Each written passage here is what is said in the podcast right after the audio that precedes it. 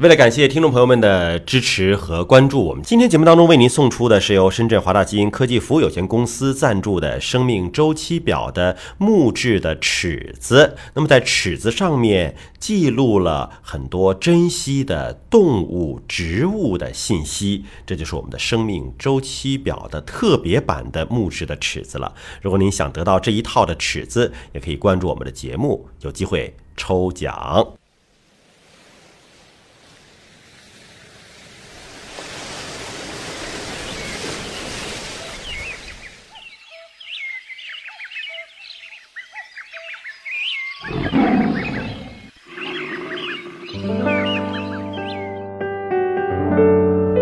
生命密码，你的第一本基因科普书。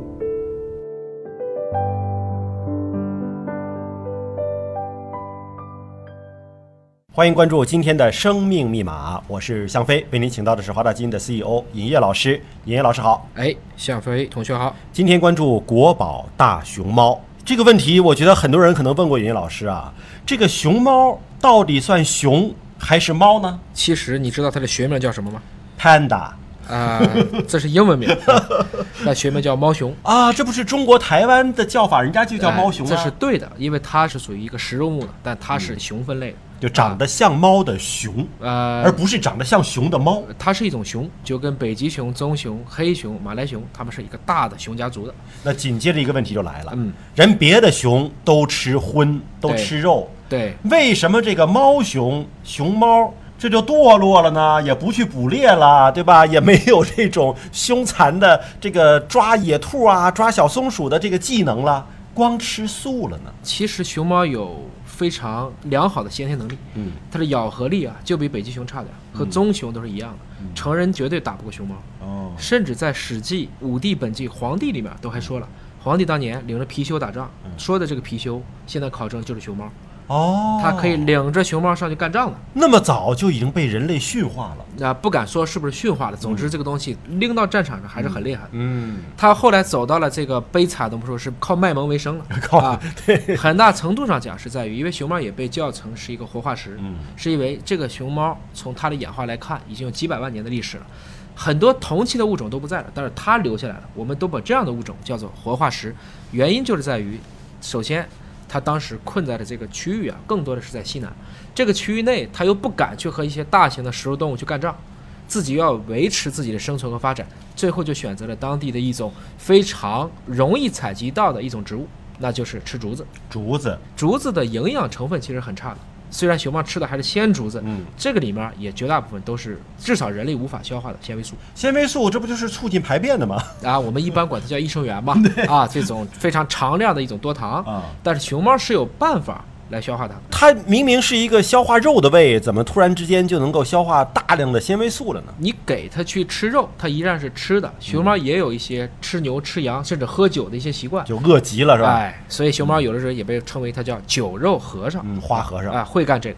但实际上呢，我们这里有两个有意思的事情。第一个就是在于熊猫为什么不吃肉，是因为它丢了一个基因，它的一个基因失活了。这个基因叫嗯 T1R1，T 一 R 一，这是个什么基因呢？吃肉感受到鲜味的基因，因为你长期不吃肉，我就不感受鲜了。退化了，哎，我嗯的不感受鲜了，那我就不要吃肉了，就没兴趣了。我就吃点儿我能吃到的。嗯，所以说走冷淡风啊，反正我吃肉我也感觉不到乐趣，旁边一抓一把竹子也能吃饱，哎也能消化。这个过程中呢，就有了第二个有意思的现象，到底是谁帮它消化的竹子？实际上是它的一个共生的微生物。嗯，肠道里的细菌，哎，这里说的是一种纤毛虫，就类似我们人类的肠道细菌，可以帮助熊猫把这些复杂的纤维素降解为它可以去吸收的一种糖分。哎，据说小熊猫啊，就小熊猫宝宝诞生之后啊，要吃熊猫妈妈的便便，对，来获得这种消化竹子的能力，哎，是吧？纤毛虫包括有很多动物都有这样的习惯，像考拉、嗯像夜猴，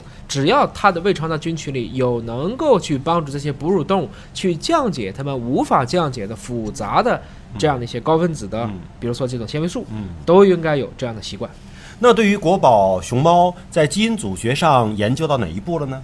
这个很有意思，熊猫的基因组恰恰也是华大基因参与完成的。实际上做的就是当时的北京奥运会的其中的一只熊猫，嗯就是这个晶晶。晶晶，北京欢迎您，那个晶晶，哎对的啊，那么它的大小是哺乳动物，当然和人类相似啦，就是有三个 G 左右的基因组大小，也有两到三万个基因。因为这个物种呢，全世界都很喜欢，所以呢，当时荣登《自然》的封面。等于这熊猫为什么不吃肉吃竹子，也是在这篇文章给予了揭秘。对的，后面呢，大家也研究了熊猫的粪便，根据熊猫的粪便来推出熊猫的肠道菌群应该是一个什么样的分布。好，感谢叶老师的分析和解读。了解更多的生命密码，可以关注中信出版社出版的《生命密码》。下期节目时间我们再会。